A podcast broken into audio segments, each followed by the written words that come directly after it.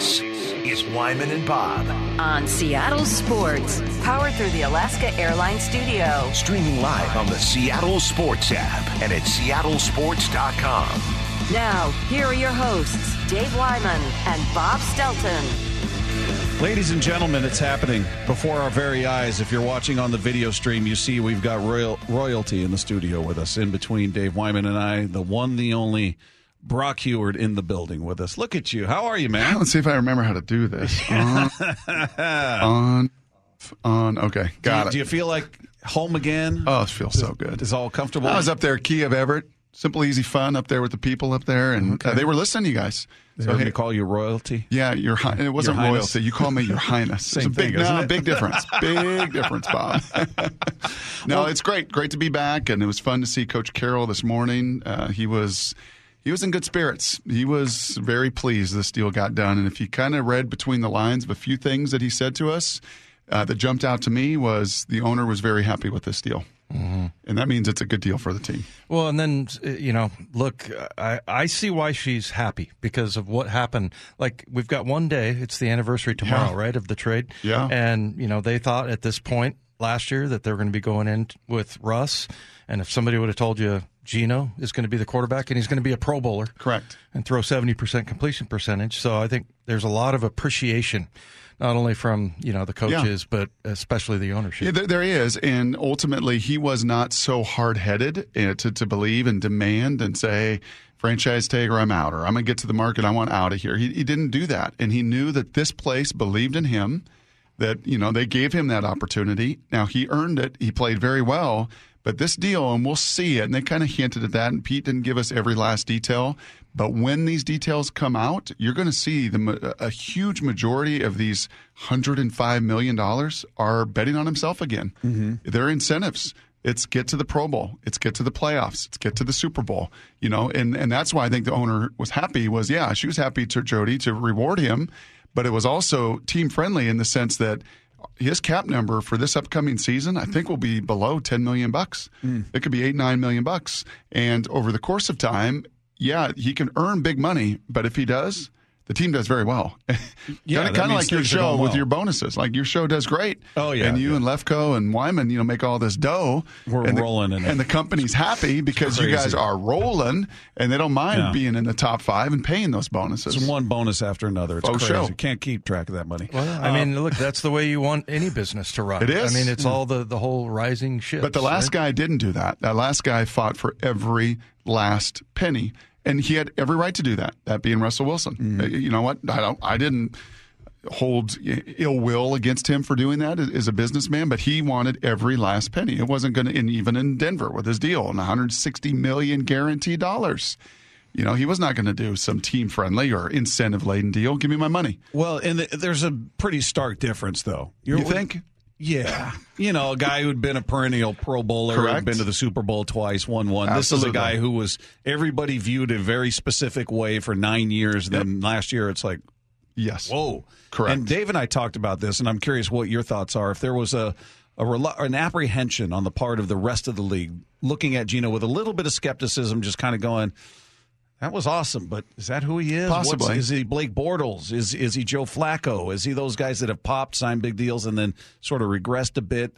I, it made sense to me if that's how, because I have my skepticism. Like, is that really who he is moving Yep. forward? Yep. Let's see. No, I think that's fair, and I think this this deal probably speaks to that. That his agency also did their due diligence and went out there and said, you know, Geno, you can't really play hardball here, and you're not going to get forty million, and you're not going to get thirty million a year, and you know you can get forty million guaranteed, generational money, and that is guaranteed. That's coming your way, and then you can get to those numbers, but you're going to have to continue to do it again. So I am sure that they did their job and went at the combine, as agents and everybody else, and got a lay of the land. I, it is kind of curious, though. You know, if you look at that from both sides, is does the rest of the league go, boy, look at Russell in Seattle, and then look at Russell in Denver. Mm-hmm. You know, to your point of not only was it one year, but that that place knows how to get the most out of their talent. And frankly, look at a lot of the players that left. Look at Paul Richardson and others that, that left for more money. How many guys have truly left Seattle and played better elsewhere? Golden Tate, did a good job, and he certainly was good Mm-hmm. in Detroit and extended his career and got another deal. Bobby probably had the best year he's had in the last three or four. Yes, I would say. How did Yeah. Bane do when he went to he went he was to San good. Diego? He was good. He was very solid. Yep. No, but you, to your point, we were just talking about that. That you know, some of the DBs like Byron Maxwell. Mm-hmm. I I really thought Maxie was a good Yep. corner, and it just didn't work out with him. But I thought one of the interesting things from your interview with Pete was when he talked about the spaces, meaning there was no void of communication, that they mm-hmm. filled up every void that there was with conversation. And I think that's really interesting because I was saying this maybe getting too deep, but like during the pandemic when we are all stuck away from each other and you didn't see people and you didn't communicate with them, Yep. you, I just think human beings tend to think the worst of of other people, and and especially in Geno's situation, there's Twitter and there's all these things that are being said, and this guy said this and that. And the Seahawks did an amazing job, I thought, of it sounds like anyway. Yeah. What, what was the impression you got yeah, from you know, I think you can do that, Dave, when you have a business with the continuity they have. Think think of a lot of other organizations that have a head coach in and out, a GM in and out, a capologist in and out. When you have Matt Thomas and John Schneider and Pete Carroll that have been intertwined for a decade, Yeah. guess what you can do? You can stay close. You can stay in touch. You can be good cop, bad cop. You can, you know, you can have all of those different touch points. At some point, it is the straight numbers capologist, Matt Thomas, you know, who we see get on the bus. And I don't think he's the best friend of a lot of players because he's the, you know, he's kind of the, the grim reaper financially. Like, here's the pennies and the dollars we got. And then John Schneider is relational, but he's got to figure out the puzzle. And then there's good cop Pete right? Who's going to text and just, you know, like he said to us today, I, I am like a parent to these guys. I love these guys and I'll love them through thick and thin. So they kind of have, if you think about that in your negotiations, when you were a player way back when and myself, like, who did you interact with? Who did Marvin Demoff, who was your agent of mine? Like, who was his touch point? Where were, you know, the continuity that they have in Seattle matters. And I think it helps in that process of negotiation. Now, before we move on from Geno, is there anything about him last season that gives you pause or has I was looking at the numbers last night, reading different articles, and Hawks started six and three.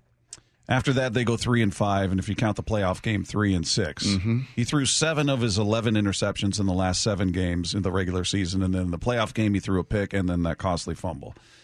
He had he had through I think four of the last five games was like sixty one percent, sixty two percent, sixty. it- Yeah. it, it was a there was a different version of him toward the end of the season. Was Yep. that him, as he said, getting comfortable, taking more chances? Was that a def- defense is starting to figure him out? What? Do, how do you sort of size that? up? Yeah, I would say if there were two areas, if I was Greg Olson, his new QB coach who takes over for Canales, uh, I, there would be two focuses right away.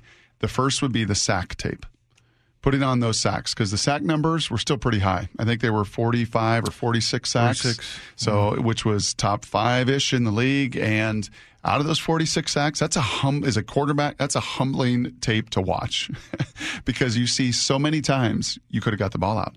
You could have helped those guys up front, right? And Peyton was so good. There were games when I backed up Peyton Manning that he did not get hit. And that wasn't because Jeff Saturday and Ryan Diem and the slew of different guards through there were all pro players. There were some good players. Jeff was a good player, and Tarik um, Glenn was a good player, but he elevated all of them because he got the ball out. So that would be the first tape. And then the second is even more than the interceptions were the fumbles. Mm-hmm. That just can't, just too many fumbles. Ball security, balls loose, balls out. You just got to have. So those would be the two, Bob, more than even those raw numbers of percentages or interceptions. Those would be the two that if he were to take a legitimate step and you cut 46 sacks to 30, right? Which is, I think, a reasonable number with four starters on your line back, tackles that are seasoned now. You have a feel for them, they have a feel for you. And think of how many yards you save and negative plays and drives you save by just getting rid of the ball. So those would be the two areas where I think he could legitimately take the easiest step. Some of the others, depend on your defense, depend on your run game. Some of those struggles with Ken Walker went out and some of the run mm-hmm. game disappeared. So, you know, there's a script to write for some of those, but individually, I think those are the two focuses I would have. Yeah, you just mentioned defense, which is amazing to me. We were reading the salary, or uh, sorry, the uh, the tag numbers that a defensive tackle is getting 19 million and a running back's getting 10. It's just unbelievable supply, to me. right? But, but supply. There- there- There's not like this draft. Unfortunately, sorry to cut you off. This draft, unfortunately, the the leanest position in the whole draft is D tackles. D tackle, yeah. You see two or three that show up in the first round mocks or whatever. But Yep. I was telling the story, speaking of you talking about Peyton Manning, I remember you saying when you guys played Jacksonville and they had Stroud and Henderson Yep. and how you guys had to throw out like 90% of your runs. We're not even going to run these plays. Might as well wipe our butts with them if we're going to try to run at these guys. That's how Tom Moore talks. This Tom Moore. That's exactly how he still talks. But you guys, Oh, you like these pretty pass plays?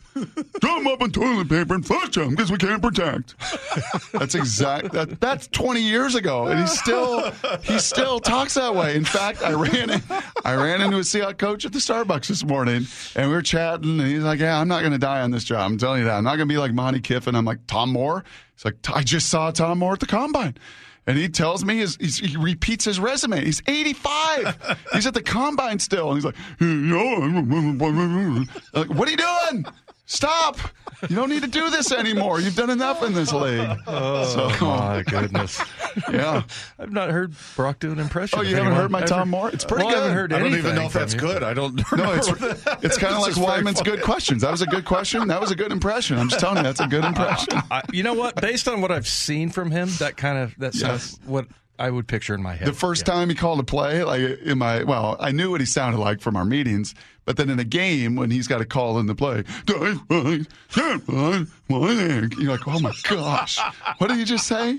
You know, a translator. So, yeah, But anyway, yeah, you're you're mentioning that's that's a shame, and and maybe they go the route of um, you know a free agency to get that that part filled there. But um, that D tackle spot. Uh, Yeah. yeah. I mean, there's a lot of ends. I mean, it's funny, right? On, on one level, like if you want pass rush, this is going to be 2012 esque, where you could get a Bennett and an Avril that year because in 2012 there were other free agent rushers. There were uh, there was a plethora. That's a big word. Sorry. There was a bunch of you know good college guys in the draft. what do you think? You got to dumb it down for No, us? I just after coming off my Tom Moore impression, We're looking like, at you confused. yeah, I was kind of yeah. What are you doing? Plethora. Yeah, yeah, exactly. So there's a there are a lot of edge rusher guys. Yeah. There's not a lot of big people. Right. And when you look at those franchise numbers, that's what kind of stands out to me is just supply and demand. You know, there's a lot of running backs. This class running backs group, a lot of them. Free agents got tagged, right, in Oakland and Dallas or in Vegas and Dallas.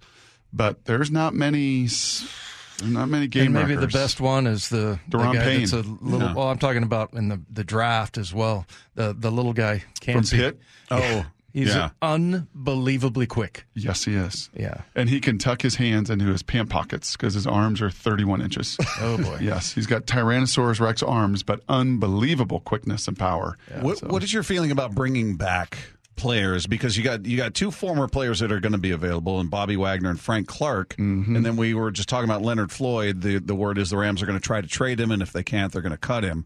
Of those three guys, who comes here and has the biggest impact, or do any of them come here and fit? Do they do they fit what the Seahawks are trying to do defensively? I, I I would say Leonard Floyd, and that's probably just a bias because he's wrecked so many Seahawk games. Yeah. right. That one year uh, the, when we lost to him in the playoffs after winning the division, he came in, and I think that year he either had four or five sacks against the Seahawks alone, and just just his length, and he feels like he just destroys anything you want to do on the edge and perimeter. And yeah, with his age, and I, he would probably be my top target. Bobby's going to be fascinating. Frank, for that matter, too. And I'm sure those guys want to be back. Hmm. In fact, I could pretty much bet that they've called or are going to call and and you know have tasted life elsewhere and everything else and and would love to be back. Bobby's hard because what leadership uh, can he come in here and be a guy after being the guy for a mm-hmm. decade? Well, and how does he fit if Jordyn Brooks is healthy? And he won't be. I mean, Jordyn won't be back. I, I have no expectations for him next year. Really? Tore his ACL in December, late December. I have very little expectations uh, for him. I think he does. He starts the year on the pup list. Oh, I don't know how you don't. It, you know, with, with, of a guy of his size, and I don't know, Dave. You dislocated your knee, so you hmm. you're the expert on this one. But if he tore his ACL in late December, had surgery in January, February, March, April, May, June, July, August is seven months. Yeah. Well, you know, the ACL, if it's just that, for some reason I was led to believe, maybe I shouldn't be led to believe things, but um, that, that it was a little more complicated than just an ACL because the ACL thing has become pretty like uh, Tommy John surgery. Mm-hmm. Like, you know, you can pretty much count on it. But yeah, the linebacker spot as well. And I was just totally baffled by Cody Barton and the year that he had because based on how he played before. Mm-hmm. But what about with Bobby? You know, now all of a sudden you're going back. I mean, I, I think they really enjoyed the fact that you know that they had a young team and yep. that the leadership really came from Pete. You know, and not and he wants to develop guys and you know Bobby and Russ, but Bobby and Russ are gone, and now yep. all of a sudden you don't have all the the headaches, and you don't have to worry about guys. They're all young guys, and you know maybe they like that atmosphere. They may. If Jordyn Brooks had not torn his ACL, I don't think they entertain Bobby. And maybe even Bobby's like, yeah, man, the, the young pup is there. You know, KJ spoke pretty highly of Jordyn over the course of this year. And when KJ was in the locker room and watching him, and you heard Pete rave about him, and he just, you know, his he was a pup around a grown dog in Bobby. And when Bobby left, now he got to to bark and he got to be a bit of the guy. But he, uh, yeah, I I just don't have any expectations for him coming back unless it's maybe in just you know November, December, get his legs underneath him and maybe contribute for a run at the end. Mm. But I think that that void at least entertains the possibility of talking to Bobby, and then it's all dollars and cents. Yeah. Does Kansas City come after him? Does another team come after him? Does he look at a situation like that and go, "Yeah, I'd like to win one more ring"? You know, I'd like to maybe get one one more time somewhere. So the market will dictate some of that, but I would certainly have a conversation. What What about this draft? Fifth overall pick. They haven't been in this spot with Pete and John. Highest pick they've had. Quarterbacks put on a show, especially Anthony Richardson. Some have him in a top five spot. Some have him number one now. I, I don't know. I, I feel like Pete and John have a, an opinion on all these players that probably didn't change based on that. No, so, but what did change, and he was pretty transparent today, was how overwhelming these guys are from the neck up. Bryce Young is a brilliant dude. He, he, mm-hmm. is. He sees the game in ways that you're not supposed to as young as he is. He's too small.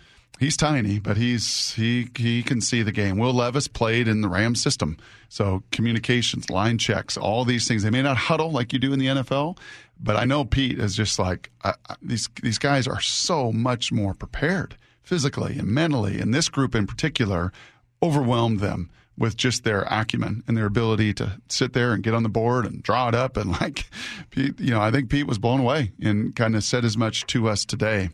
Dave, I am curious in your years in the NFL, if you were to say the single greatest physical athlete, just from a, like the traits, right? Just the, the, the physical prowess. Who would you say in your decade around the league was like, whoa, this dude was just set apart and different? Uh, Tony Mandarich. that wasn't my my era. Uh, I would say, you remember Derrick Fenner? Yeah. Oh, yeah. Derrick Fenner. Running back, right? He was huge, yeah. And he also could just like stand under the basket and just jump up and two hand flush it. And, yeah. You know, he's just in- incredible athlete. But, you know, okay football player. Fair to say that in your decade, you didn't play with an end or a linebacker or safety receiver running back. Fenner was probably like six three. I think he was a, big dude. Yeah. Anthony Richardson is 6'4". Mm-hmm. Yeah, he's huge. 244 and that. jumped 40 and a half and ran 446 and broad jumped almost 11 feet. That's a freakish how, human being. But how concerned are you? Everybody knew he was an athlete coming in, maybe better than they anticipated. But you look at him last year and you look at the numbers, fifty three point eight percent completion. I, I Salk and I were showing Salk today in between breaks. I had my iPad and I made sure that I had it out when Pete walked in, and I was you know maybe watching some game tape of Anthony Richardson on my iPad as he's sitting next to me, and you watch one play and I showed it to Salk. I'm like, look at this throw. I mean, it was like a little like boot and He's got people in his face and he throws and he's 45 yards, flick of the wrist, like a dime on a in a whole shot down the sidelines. Like Mahomes can do that. Josh Allen can do that. Hmm. That's about it. Maybe Burrow, Stafford in his prime. That's about it. Mm. And then the very next throw, very next play, trips into the boundary, covered up downfield, just throw it in the flat. And he just airmails it. Like just right over the six five tight end. Like, I don't get that. Like that give me that one. Don't do that. And then next, you know, two plays later, throws a perfect little spot route between three guys. And then it's third and seven, and here comes an in cut, and he sails it eight feet over his head. So it's just, oh my gosh, it's just kind of baffling. Like, can you, you know, it's a, it's probably Randy Johnson coming over from Montreal, right? Where you're like, A lot of tools, a lot of ability, Wow. but you don't know where the ball's but going. can he put it together? Yeah. Can he put it together? so do you think he can? Uh, accuracy is there's areas of growth. Josh Allen has shown that, but uh, but he- but but but but here's the difference. I hesitate there, but he's 6'4", 244 and runs a four six and jumps 40 inches. I mean, he is Yeah. Cam Newton, Josh Allen. It's not sustainable for 10 years, maybe. Right. But can you get a four to six year window where you you can run for 880 yards? Well, really quick about accuracy, because Jake Locker, that was the, the thing Yeah. on him. And somebody was saying that that's like the biggest. Pro- I mean, Yes. whenever I look at quarterbacks, that's the first place I I, go. Can you put it on him? Completion percentage. And Geno does it. I mean, that's one thing Geno does. Mm-hmm. He puts most balls are very catchable, But if a guy like Richardson is that inaccurate, like right? how is that? L- I don't want to say it's not fixable, but is it the least fixable? That's why I would say he's not going to be the first pick. That that would hold him back from being the first pick. You think he's top five? I think now? he's he's not going to get out of the top ten. You just can't. I mean, when you're just physically that different, you just. I'm sorry. We'll we'll mold that and we'll work with that and we'll shape that. Jalen Hurts was not the most accurate. He wasn't that inaccurate in college, but he wasn't. He's more accurate now Yeah. than he was then. So right place, right system, right amount of reps. That kid had a bunch of head coaches, bunch of coordinators, bunch of funky college systems. You get him zeroed in, and just being a football player and being a quarterback year round, you can make some growth. Well, I know those numbers blow you away, but I don't know if you knew this, but uh, I ran a five three forty in the combine last year for the media. You know, uh, hey, you know what? 6'2", 200 When you, when you told me that you squatted, and to this day, my buddy Daniel Hill, if he's listening right now, he likes your show too. He's a workout it's warrior. Not, not squat. No, when you squatted It's- it's 225, 225 for 50. Oh, Yeah, 50 reps with 225 on your back, and I believe two sets. three. Uh, what? Three. Yeah, it was me and Kermit Washington. Kermit Washington, the guy who punched out. the basketball player. yeah, he, his wife was a coach at Stanford, and so I would wake up at six o'clock and go to the gym, and that was one of the things he had. We had to work up to it, but yeah, it was- 225 for 50 reps, three, three times. yeah, it's not so much about strength; it's about No, endurance. that's that's about man. strength too. So you- don't hey tonight at the pro club. Don't try that.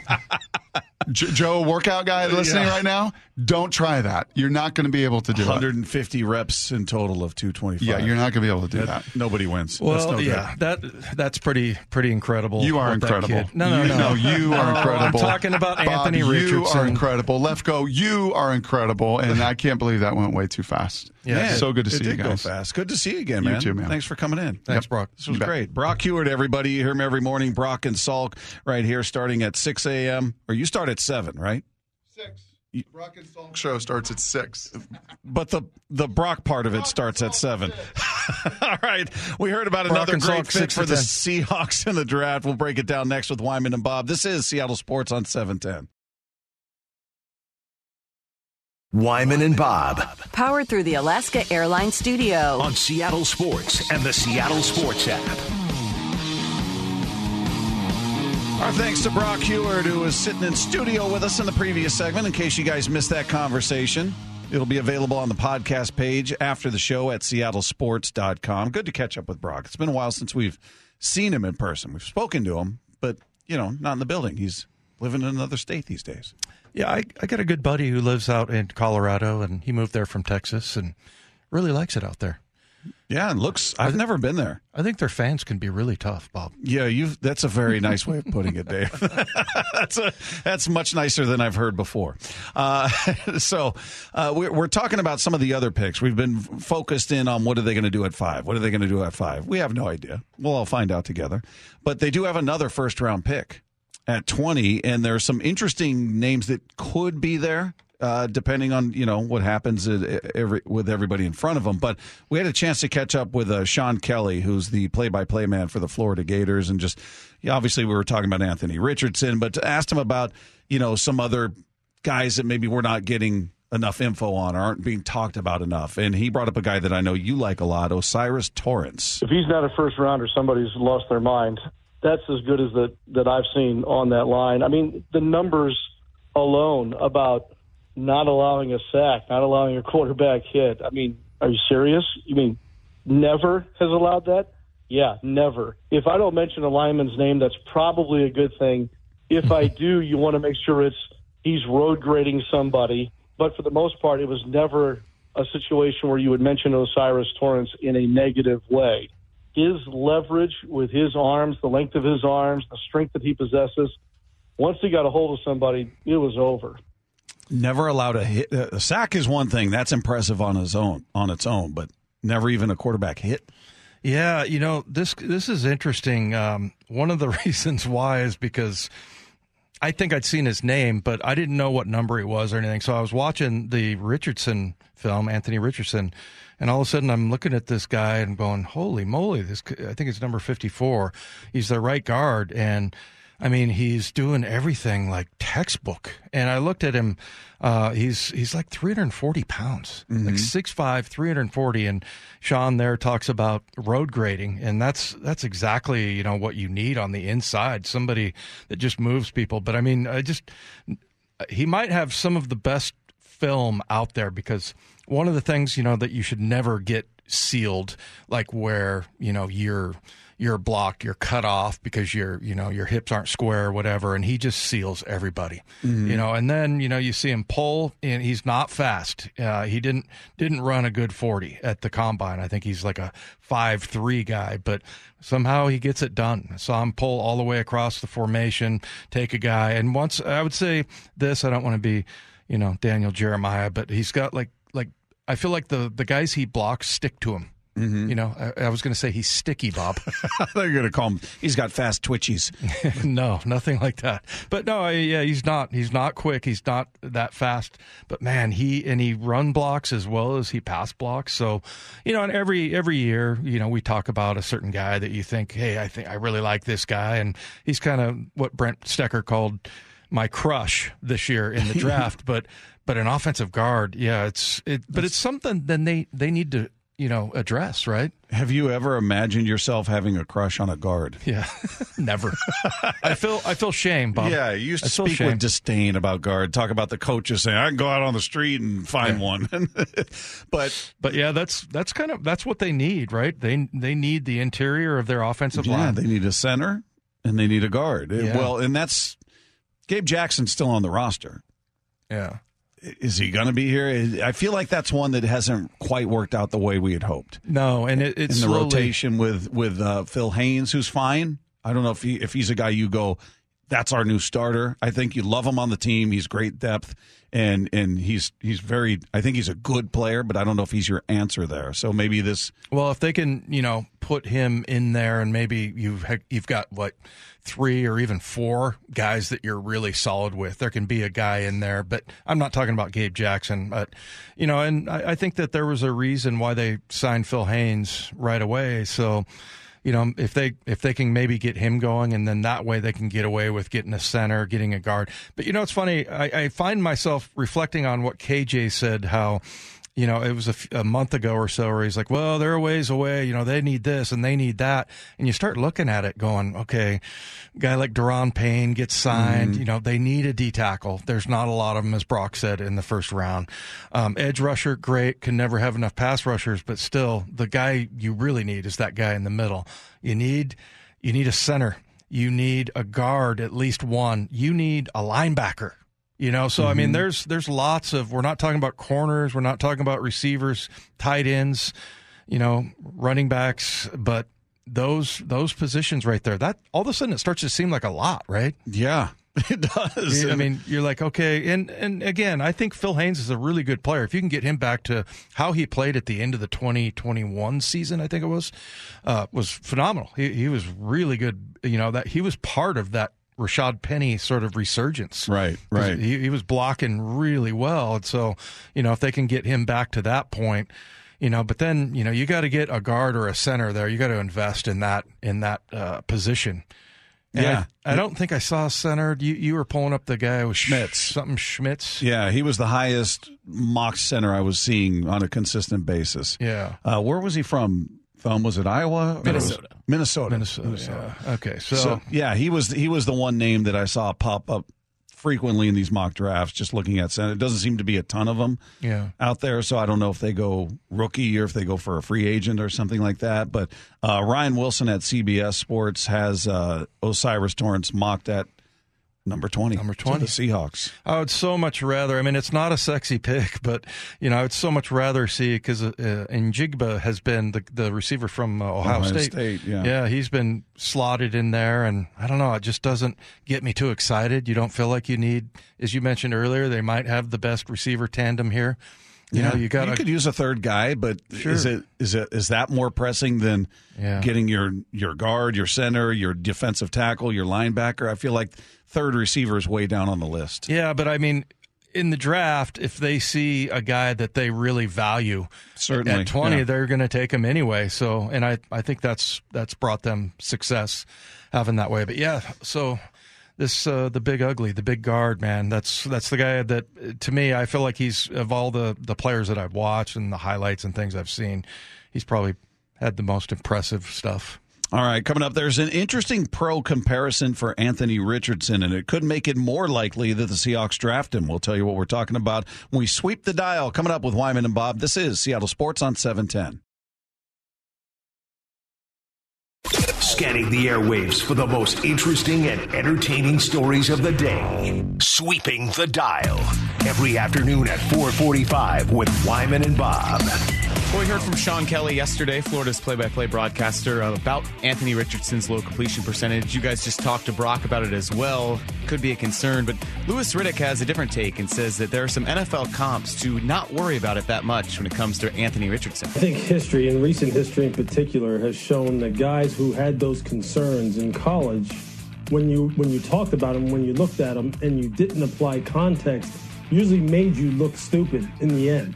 because number one, there's the individual personal factor that these guys can work at it, whether it be mechanically or holistically in terms of being with better with better supporting cast, better coaching, and continued, you know, just steadfast, resilient type of, you know, commitment to the process, they can make huge leaps and bounds. Josh Allen showed you this. Jalen Hurts has shown you this. It can be done. Yeah, that that's interesting. I, I got the feeling that Brock was maybe swayed by the 244 pounds six, and I, He seemed awfully hesitant when he was like, I don't know. the accuracy. Yeah. Yeah, I yeah, mean, that was, and uh, you know, I feel like, yeah, he's got all those things as Brock was pointing out. I couldn't believe when I saw 244. I was like, you got to be kidding me. That's where I, I played at, and uh, yeah, he's a, he's a monster run, and like Brock said, you know, you see, uh, and I didn't see the him sailing the the passes that he was talking about, but yeah, you see the highlight film, and it's phenomenal. Like he does, he has the the one where he spins out of, he goes to throw pulls it down, spins out of it, and then goes and throws a touchdown. It's it's really it's amazing. Like he's just toying with people out there, but if you can't get the ball to the put it on, as Brock said, put it on his receivers, then that's going to be trouble. 53.8%. And uh, we talked about this yesterday a bit. Not all of them are going to be his fault. Some of them are going to be he's throwing the ball away, he's trying to avoid a sack. You're going to, yeah, you're going to misfire on some, but that, boy, that, that seems like a lot. Could he improve? It, it, it- it's interesting that he did that at the college level. What does he do when he's going up against guys who are everything is precise and on point? You talk about measuring every last step has got to be exact. And when you're going up against the best of the best, is it reasonable to think, well, yeah, he'll get better, but is he going to improve that much against the best of the best? Is he going to be a 65% guy when he was 53.8 in college? Yep. Sweeping the dial. After the Geno news broke yesterday, all the talking heads, ESPN, NFL Network, uh, pretty much anyone was was talking about the signing, especially LaDainian Tomlinson, uh, who really liked the move because it keeps the continuity that the Seahawks built up last year. I'm a firm believer of chemistry, continuity on the on the football team, particularly on the offense. When you have a quarterback that's clicking well with your offensive coordinator, Shane Waldron, you got to keep those two together. We've seen the success of this football team um, late in the season when they were able to throw the football around once the runner Walker got hurt. Now they started off, remember, they ran the football quite a bit, but they tailed that off as Geno felt more comfortable in this system. Ended up leading the league in completion percentage at 70. Mm-hmm. So when you have uh, stats like that and you're playing that well, it's smart to keep it together. Yeah, that seems like the obvious statement, right? You're always, I mean, the idea that even if they were had the number one pick and they drafted, uh, you know, Bryce Young, C.J. Stroud, whoever you want to throw in there, the idea that that rookie's going to come in and play better than what Geno did last year probably not realistic. It's probably not yeah. a fair expectation. No. So yeah, that continuity is huge and and you know any any draft of a quarterback is about the future not about this coming season. So i think they put themselves in a great spot. It, it might not be fair to judge Geno next year against his his numbers this year. Yeah. Brock mentioned the sacks which i hadn't thought of because he was projected for 55 based on what he did in 21 which was only four games but still. Um, but yeah that that was interesting. But i, I do think that uh, you know his connection to the ownership and how the, how much they appreciated it. That was somewhat part of it, you know. And mm-hmm. we don't. There's a lot about Geno. I talked earlier about that void that Pete was talking about. Yeah, the spaces like we don't get a chance to talk to Geno, you know. And we've heard though over the last what 48 hours of some pretty good things about him. Sweeping the dial. The MLB Tonight crew was uh, talking about Jarred Kelenic yesterday, and Chris Young broke down the changes that Ryan Divish kind of told you guys about what he likes about Kelenic's new approach at the plate. And this is the process that you have to go through when you're trying to make an adjustment. You say, okay, you know what? Let me try to relax my hands a little bit. I'm a little too tense in the box, a little too much swing and miss to where I, everything has to be perfect. Let me give myself a little more freedom. You see me. Let me take a deep breath, relax my hands. The fact that he's just relaxing the bat on his shoulder, able to move his hands as he's setting up, not overly tense, allows him to use his athleticism as he has it. You see him a little crouched, really tight with the grip on the left side. On the right side, he's staying athletic. It's a similar load. I really like guys who download. He's a download yep. guy, stays athletic in the box, and it allows him to go out there and just be himself. I like a download guy too. Download guy. it's it's interesting to hear outside perspective on on Kelenic and what he's doing and getting you know an objective opinion. We're all close to it. You know, we talk to people who are watching him every day, every at bat. So. I'm hoping all of this success he's had so far in spring translate. I don't expect him to hit 412. I'm just going to go out on a limb, Dave, and make a crazy very prediction. Gracious, very gracious of you. Listen, I'm a risk taker. I'm not. I'm, I'm a gunslinger out here with predictions. He's not going to hit 412, but if this provides him the level of confidence he needs just to be a consistent threat offensively, and he, he I know he's going to hit home runs. He's got pop. He makes good contact. It's going to go out of the yard. It's a matter of can you get on base? Can you be a guy who's you know got a nice on base percentage? Batting average has been devalued as the years go on, but be a guy who gets on base, especially if he's going to be down there. We're assuming seven, eight, nine, somewhere in there maybe he, you know, Julio's coming up fairly often, three out of ten times with with Kelenic on base would be really nice. So we'll see what happens. Well, and then also, you know, if you mentioned he can be an on base guy, but then you know if he can just hit for power, you know, like. Mm-hmm. You know, Geno Suarez, I guess yeah. would say. I mean, you take the strikeouts, okay, cost of doing business, right? Mm-hmm. But you're hitting home runs. Did he hit one over the batter's eye the other day? I think? yeah, Kelenic. Did that was that was pretty impressive. But yeah, I, I, saw Chris Young breaking down his, you know, and we talked to Divish about it, and he said, well, there's a lot more than that of just his hands being relaxed. There's there's a whole bunch of other things, but interesting to uh, to see that, you know, like I said earlier, if you'd known this 10, 11 games in, would you be like? Are you wait and see guy? Are you it doesn't mean anything or this means something? I think you break the rules about numbers for spring counting when it comes to Jarred Kelenic. Yeah, I think they've got more meaning. Doesn't it's not an automatic. Doesn't mean that now translates to a huge season at the big league level. But I think for him, just finding success is, is a big deal. For I think any guy who's coming back from injury or coming back from a season of struggles and they start seeing moments of success out there during spring, I think that can carry over to an extent and sure. that level of belief that okay, I've I've I've got this figured out to an extent. I feel yeah. I'm feeling good. All right, coming up, we'll get his thoughts on free agency and everything going on in the NFL and elsewhere. El Hombre, Michael Bradley, going to join us next with Wyman and Bob. This is Seattle Sports on 710.